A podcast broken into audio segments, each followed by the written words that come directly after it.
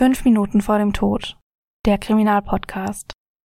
Eine Podcast-Doku-Serie in drei Folgen mit Luisa Bleich und Jost Schmidt. Das Blackout und die ermordete Schwangere. Folge 2.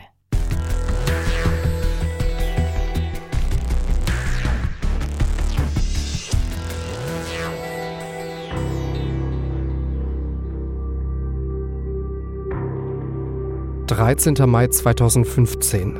Es ist Nachmittag.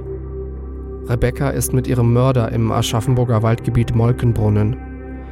Dort wird Jens Rebecca jetzt umbringen. Zitat aus dem Gerichtsurteil des Landgerichts Aschaffenburg. Nachdem der Angeklagte M ebenso wie die vor ihm stehende Rebecca W. aus nicht festgestellten Gründen auf dem Boden zum Liegen gekommen war, befand er sich mit seinem Oberkörper auf dem Bauch der rückseitig auf dem Boden liegenden Rebecca W. Das Gericht vermutet später, dass Jens in diesem Moment mit seiner rechten Hand an den Hals von Rebecca greift. Er umschließt den Bereich des Kehlkopfes und drückt mit voller Kraft zu. Trotz des festen Würgegriffs bekommt Rebecca noch Luft. Mit der linken Hand drückt Jens die Nasenlöcher von Rebecca zu. Sie liegt auf dem Waldboden und wehrt sich nicht. Irgendwann bekommt Jens einen Krampf in der rechten Hand. Er wechselt die Hände und benutzt dafür Zitat aus dem Urteil. Erneut seine gesamte ihm zur Verfügung stehende Kraft, um eine Sauerstoffzufuhr von Rebecca W. zu unterbinden und diese hierdurch zu töten. Als dem Angeklagten auch die Kraft in seiner linken Hand verließ, er gleichwohl aber erkannte, dass Rebecca W. noch immer lebte, legte er seine beiden Hände um deren Hals und drückte diesen wiederum mit voller Kraft zusammen. Irgendwann merkt Jens, dass er immer weniger Kraft hat. Er will deswegen die Position wechseln. Er dreht Rebecca auf den Bauch und kniet sich auf ihren Rücken. Jetzt nimmt er Rebecca in den Schwitzkasten. Das tut er so lange, bis er wieder keine Kraft mehr hat. Als er Rebecca loslässt, sinkt Rebeccas Kopf auf den Boden. Sie bewegt sich nicht mehr. Aber sie röchelt noch. Jens geht davon aus, dass Rebecca immer noch lebt. Er greift in seine Plastiktüte und nimmt den Kabelbinder heraus und legt diesen um den Hals von Rebecca. Er schließt ihn und zieht ihn zu. Das Röcheln verstummt.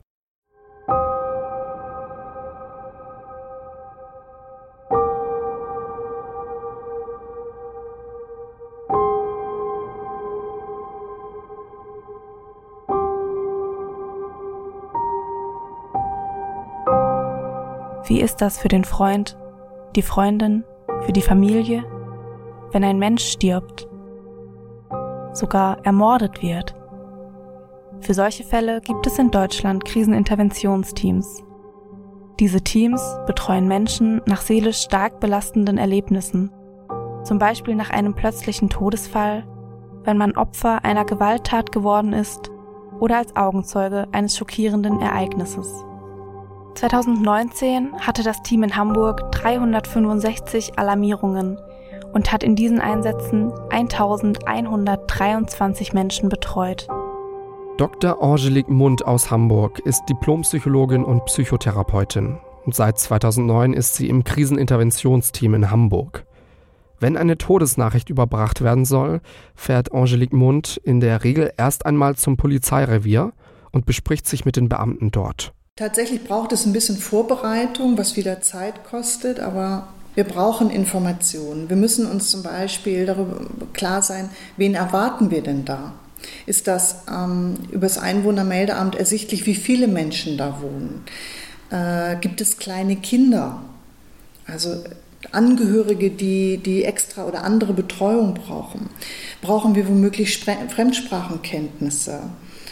Also wir versuchen so viel Informationen wie möglich zu bekommen über die Menschen, denen wir gleich begegnen, aber auch über das, was passiert ist, beziehungsweise wo der Verstorbene jetzt ist und in welchem Zustand.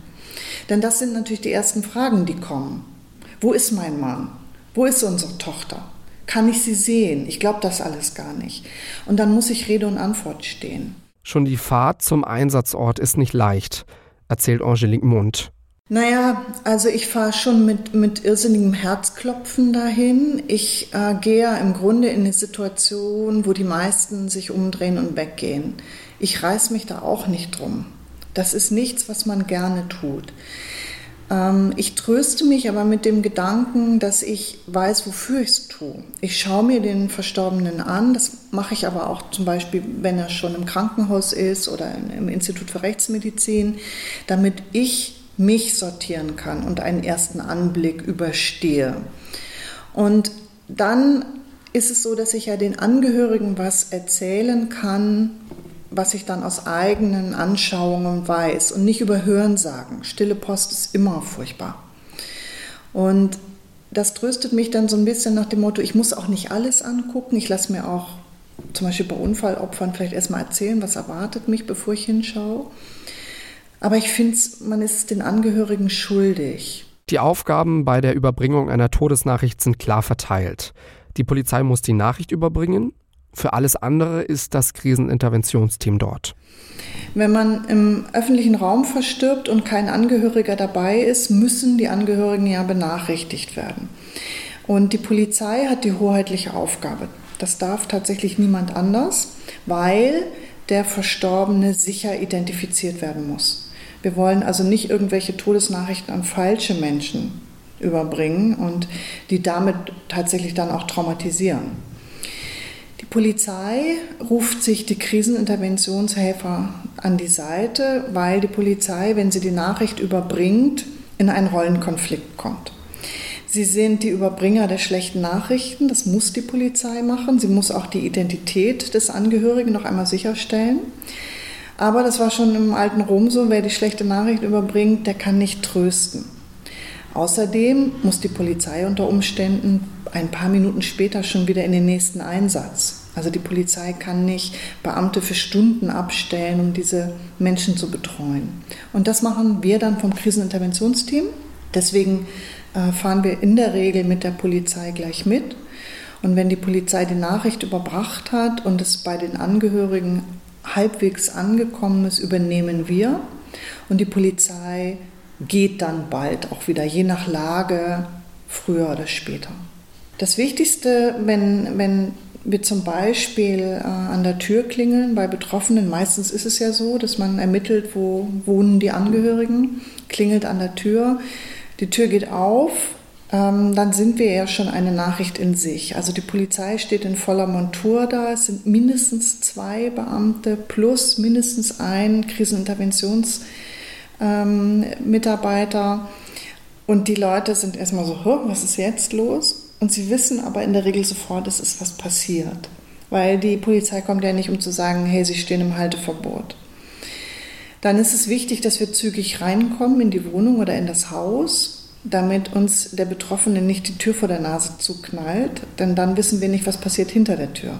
Ähm, mir ist es Gott sei Dank äh, nur einmal mit einem Kind passiert. Also das öffnete die Tür, wir wollten eigentlich die Mutter sprechen und öffnete die Tür, sah die Polizei und es war eine Bewegung, die Tür wieder zuzuknallen. Wir hatten kein einziges Wort gesprochen. Und der Kollege war erstmal natürlich so, um Gottes Willen, was machen wir denn jetzt? Dann haben wir wieder geklingelt und dann hat ein älterer, ein älteres Geschwister geöffnet und wir konnten nach der Mutter fragen.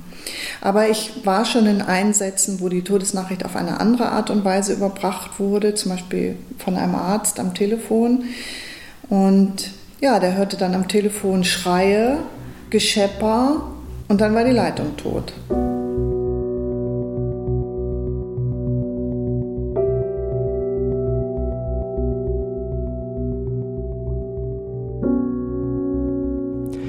Wichtig ist, dass die Todesnachricht schnell überbracht wird. Das liegt an dieser Nachricht in sich, wenn die Polizei auftaucht. Wir alle wissen, es ist, es ist keine gute Nachricht. Ja, die kommen wirklich nicht, um Lottogewinn vorbeizubringen. Und wir schützen uns. Wir schützen uns vor jedweden schlechten Nachrichten. Und wenn die Polizei kommt und ich vermisse vielleicht schon jemanden, mein Mann ist nicht zu Hause, verspätet sich, der wollte doch nur einkaufen, wo ist er denn? Also ganz oft höre ich das von Ehepartnern, dass sie sagen, ich habe sie gesehen und ich wusste es, weil jemand eben schon überfällig war.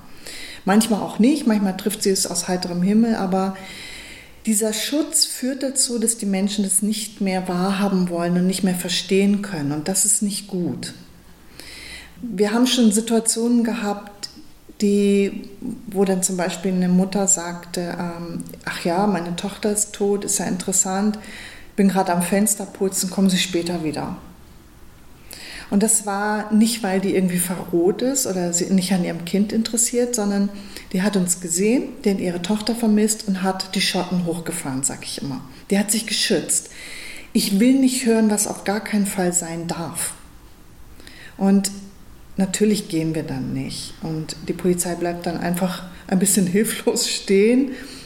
Und ich habe dann gesagt, wo putzen Sie denn gerade? Dann hat sie ein bisschen geputzt. Wir reden über Sekunden, ja, 10, 20, 30, vielleicht eine Minute. Und dann dreht sie sich um und sagt, wer sind Sie denn? Und dann kommt das Ganze normal. Also es ist tatsächlich so, wenn man jemand sagen muss, jemand ist tot, dann können wir es nicht in freundliche oder in, in, in tröstende Worte packen. Wir müssen die Nachricht schnell überbringen, damit auch keine Hoffnung aufkommt. Auch das ist schwierig. Wenn Sie zum Beispiel sagen, ja, es gab einen Unfall und die Rettungskräfte waren schnell vor Ort, es war sogar ein Notarzt da mit einem Hubschrauber, dann springt die Frau oder der Mann auf, greift nach den Autoschlüsseln und sagt, wo ist er? In welchem Krankenhaus? Wenn sie dann ankommen mit, nee, nee, nee, äh, nicht Krankenhaus, er hat es nicht geschafft oder sie hat es nicht geschafft, das geht nicht. Das ist auch grausam. Und deswegen müssen wir leider erstmal tatsächlich sowas sagen, wir sind gekommen, weil wir ihnen leider sagen müssen, ihr Mann hatte einen Herzinfarkt und ist verstorben oder ihr Mann hatte einen Autounfall und er ist tot, ihr Mann, ihre Frau, ihr Kind. Mehr sagen wir in der Regel gar nicht.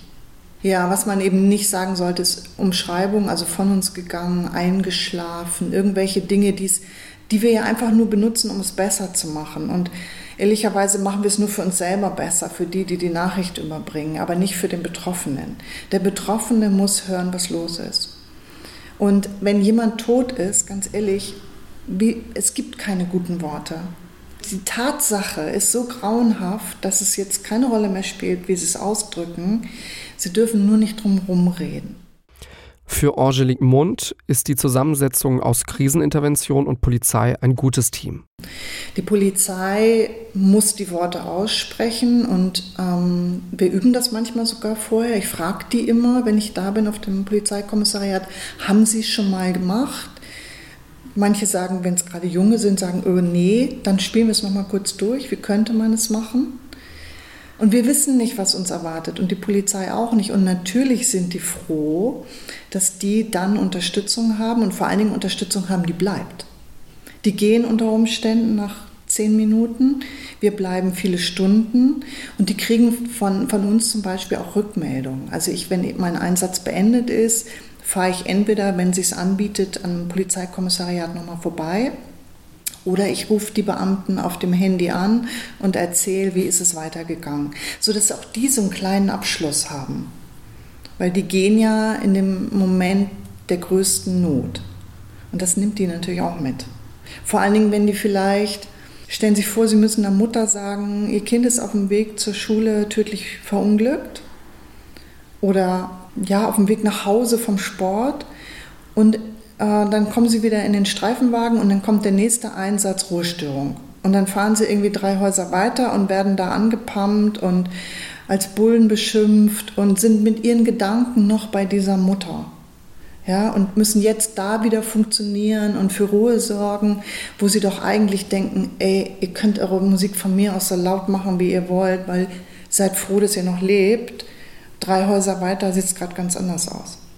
Aus der Forschung wissen wir, dass das auch für die Polizei neben Schusswaffengebrauch die Einsatzindikation mit dem höchsten Stresslevel ist. Wir kommen nicht hin, irgendwas ist passiert und wir sortieren, sondern wir kommen hin und bevor die Tür geöffnet wurde, war alles noch in Ordnung, heile Welt unter Umständen und jetzt klingeln wir, die Tür geht auf und jetzt machen wir alles kaputt. Und ich habe natürlich auch Herzklopfen. Wie wird derjenige reagieren? Wird er schreien? Wird er zusammenbrechen? Ähm, ist er ganz gefasst und ruhig? Wie nahe standen die sich? Ich weiß nichts über diese Familien. Ich weiß nicht, der Mann, der vielleicht einen Herzinfarkt im Supermarkt hatte, ist der mit seiner Ehefrau sowieso seit zehn Jahren nicht mehr eng oder Ich erfahre das alles erst in dem Moment und ich muss mich blitzschnell auf diese Situation einstellen. Ich weiß ja noch nicht mal, wie viele Menschen sind in der Wohnung. Auch das muss ich blitzschnell rauskriegen. Deswegen die Informationen vorher, dass ich fragen kann, ist Ihr Sohn da? Sind Ihre Kinder da? Wo sind die in dem Zimmer? Aha, können wir die holen? Können wir die da lassen? Wie machen wir es? Und das ist schon Stress. Und erst im Verlaufe der Betreuung und natürlich, wenn ich sie irgendwann beende, habe ich das Gefühl, so konnte ich jetzt was tun? Ja oder nein? Und wenn ich Ja sage, in der Regel, hm, dann legt es sich auch nach dem Motto, das war es wert. Das war es wert, dass man diesen Stress in Kauf genommen hat, damit diese Familie nicht allein gelassen wird. Über ihre Erfahrungen hat Angelique Mund ein Buch geschrieben. Es heißt Erste Hilfe für die Seele, Einsatz im Kriseninterventionsteam. Das Aufschreiben hilft ihr, um die Gedanken nach dem Einsatz zu ordnen. Besonders nach besonders schlimmen Fällen ist das wichtig. Ich finde oder ich bin natürlich immer sehr angefasst, wenn es um Kinder geht. Das liegt so ein bisschen in der Natur der Dinge. Sowohl Kinder, die Opfer geworden sind, als auch Kinder, die Betroffene geworden sind. Also wenn zum Beispiel der Vater die Mutter von zwei kleinen Kindern tötet, und die Kinder nachbleiben, vielleicht sogar was gesehen haben oder gehört haben, die sind untröstlich natürlich und es ist ganz schwer auszuhalten und es hängt mir natürlich lange nach.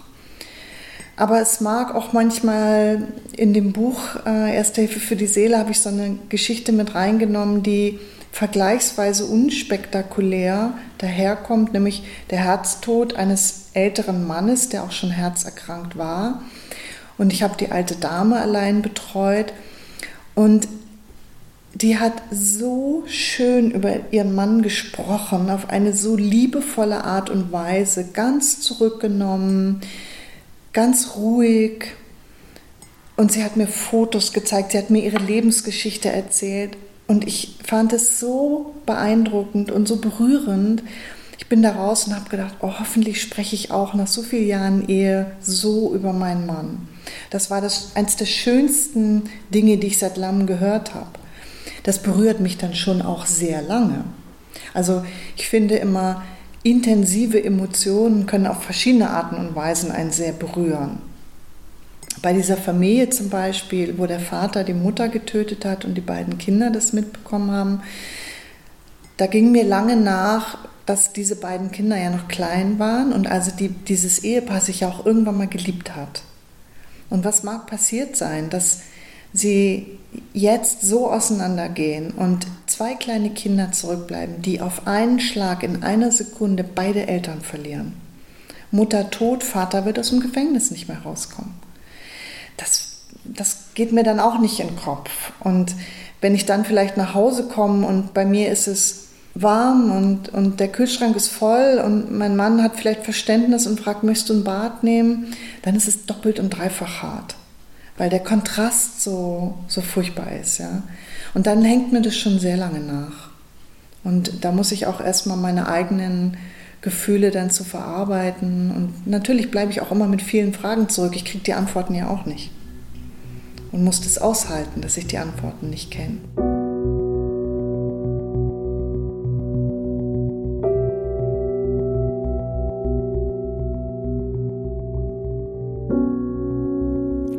In Hamburg sind jeweils zwei KIT-Mitarbeiter 24 Stunden, 365 Tage im Jahr im Dienst. Sollte das nicht reichen, werden weitere Mitarbeiter nachalarmiert. Oft muss Angelique Mund aber auch für Polizisten da sein. Ja, weil man auch im Grunde natürlich ein bisschen Ähnliches teilt. Ich merke das ja dann unter Umständen auch, dass da jetzt jemand sehr angefasst ist. Ich spreche die dann an nach dem Motto, wie lange seid ihr noch im Dienst? Ähm, bleibt bitte da, ich komme nochmal vorbei oder die sprechen mich an.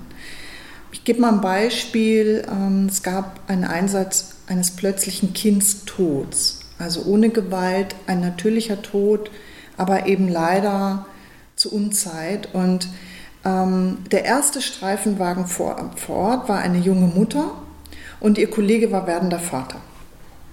So. Und die Mutter hatte also ihren toten Säugling im Arm und schrie und schrie und schrie. Und die Frau hat es nicht ausgehalten und hat der Mutter das Kind weggenommen, um es in den Krankenwagen zu bringen, nach dem Motto, probiert bitte noch irgendwas. Und die haben sich furchtbare Vorwürfe gemacht.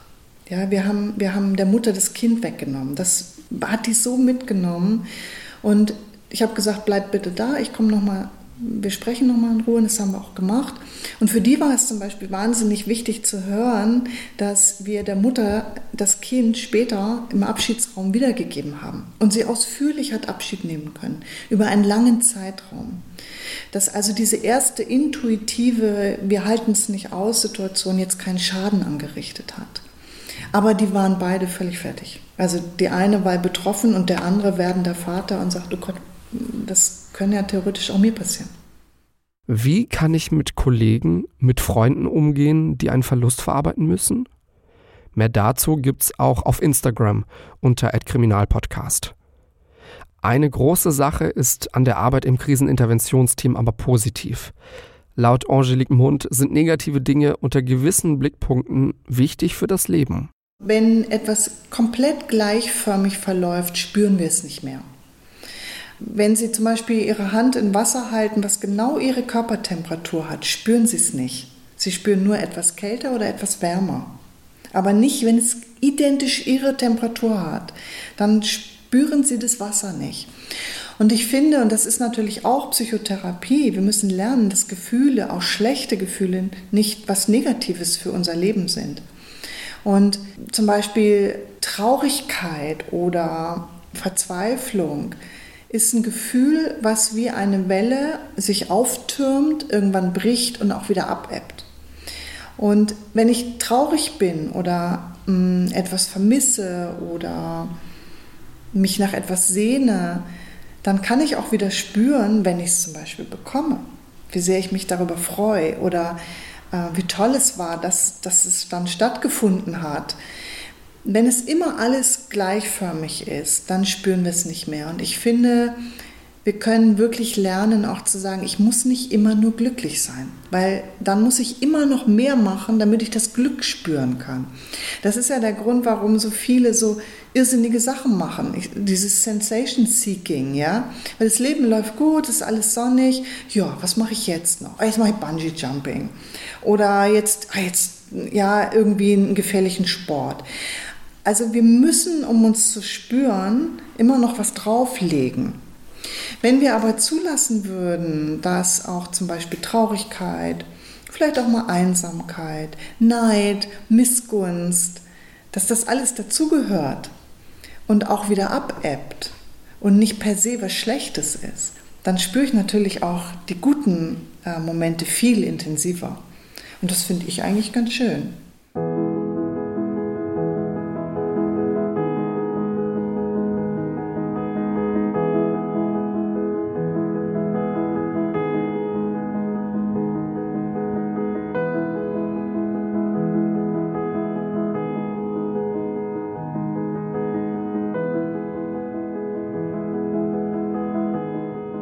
Rebecca ist tot. Später wird Jens vor Gericht eine andere Version der Dinge erzählen. Jetzt muss er aber erstmal die Spuren beseitigen. Er bemerkt, dass auf dem Waldboden das Handy von Rebecca liegt. Er nimmt das Handy und rennt zurück zum Schotterweg. Von dort geht es weiter zum Ende des Waldes, zur Fahrbahn der Autobahn 3.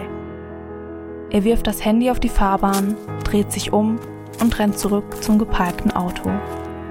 Mit dem Auto fährt Jens über den Schotterweg bis zur Abzweigung auf den Waldweg. Mit einem Spannbetuch läuft er zurück zum Tatort. Dort liegt Rebekkas Leiche. Er zieht sie mit Hilfe des Tuches zurück zum Auto, verlädt die Leiche auf den Rücksitz und fährt los.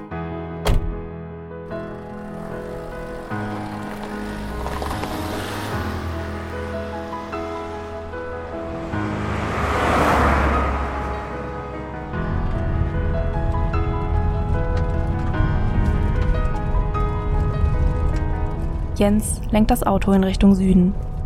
Die Fahrt dauert 15 bis 20 Minuten. Einmal über den Main und endet dann kurz vor der hessischen Grenze in Ringheim. Das Auto kommt vor einer Garage zum Stehen. Die Garage hat Jens seit mehreren Jahren gemietet. Die Garage sieht alt aus. An ihrer linken Seite wächst hohes Gras. An der rechten Seite schließt ein Tor an die Garage an. Das Tor gehört augenscheinlich zu einem Firmengelände. Das Garagentor muss einmal weiß gewesen sein. Mittlerweile ist es mehr grau als weiß. Horizontale Ausbuchtungen verlaufen von oben bis nach unten. Besonders an den Ausbuchtungen ist das Garagentor durch jahrelange Verschmutzung grau. Die Ausbuchtungen sehen wie graue Gitterstäbe aus. Am ganz unteren Ende des Tors zerfrisst der Rost das Tor. Durch die Industriegebäude in der Distanz wird die kleine alte Garage fast verschluckt. Sie fällt kaum auf. Jens steigt aus und bringt die ins Tuch eingewickelte Leiche in die Garage. Über die Leiche legt er eine Motorhaube. Danach steigt er wieder ins Auto und fährt zum Fitnessstudio zurück. Dort wartet Bastian schon auf ihn. Bastian fragt, ob Jens Rebecca wirklich getötet hat. Der nickt und sagt wohl so etwas wie Ich bin skrupellos. Bastian sagt, Zitat, Das Miststück hat es nicht anders verdient. Dann bittet Jens Bastian noch die Leiche zu verbrennen oder zu versenken. Aber er soll die Leiche vorher nicht anschauen. Bastian fährt mit seinem Auto nach Hause und reinigt den Innenraum des Autos. Gründlich. Rebecca ist tot. Zeugen gibt es keine und nur Bastian weiß auch noch von diesem Mord. Das wird sich aber schon bald ändern.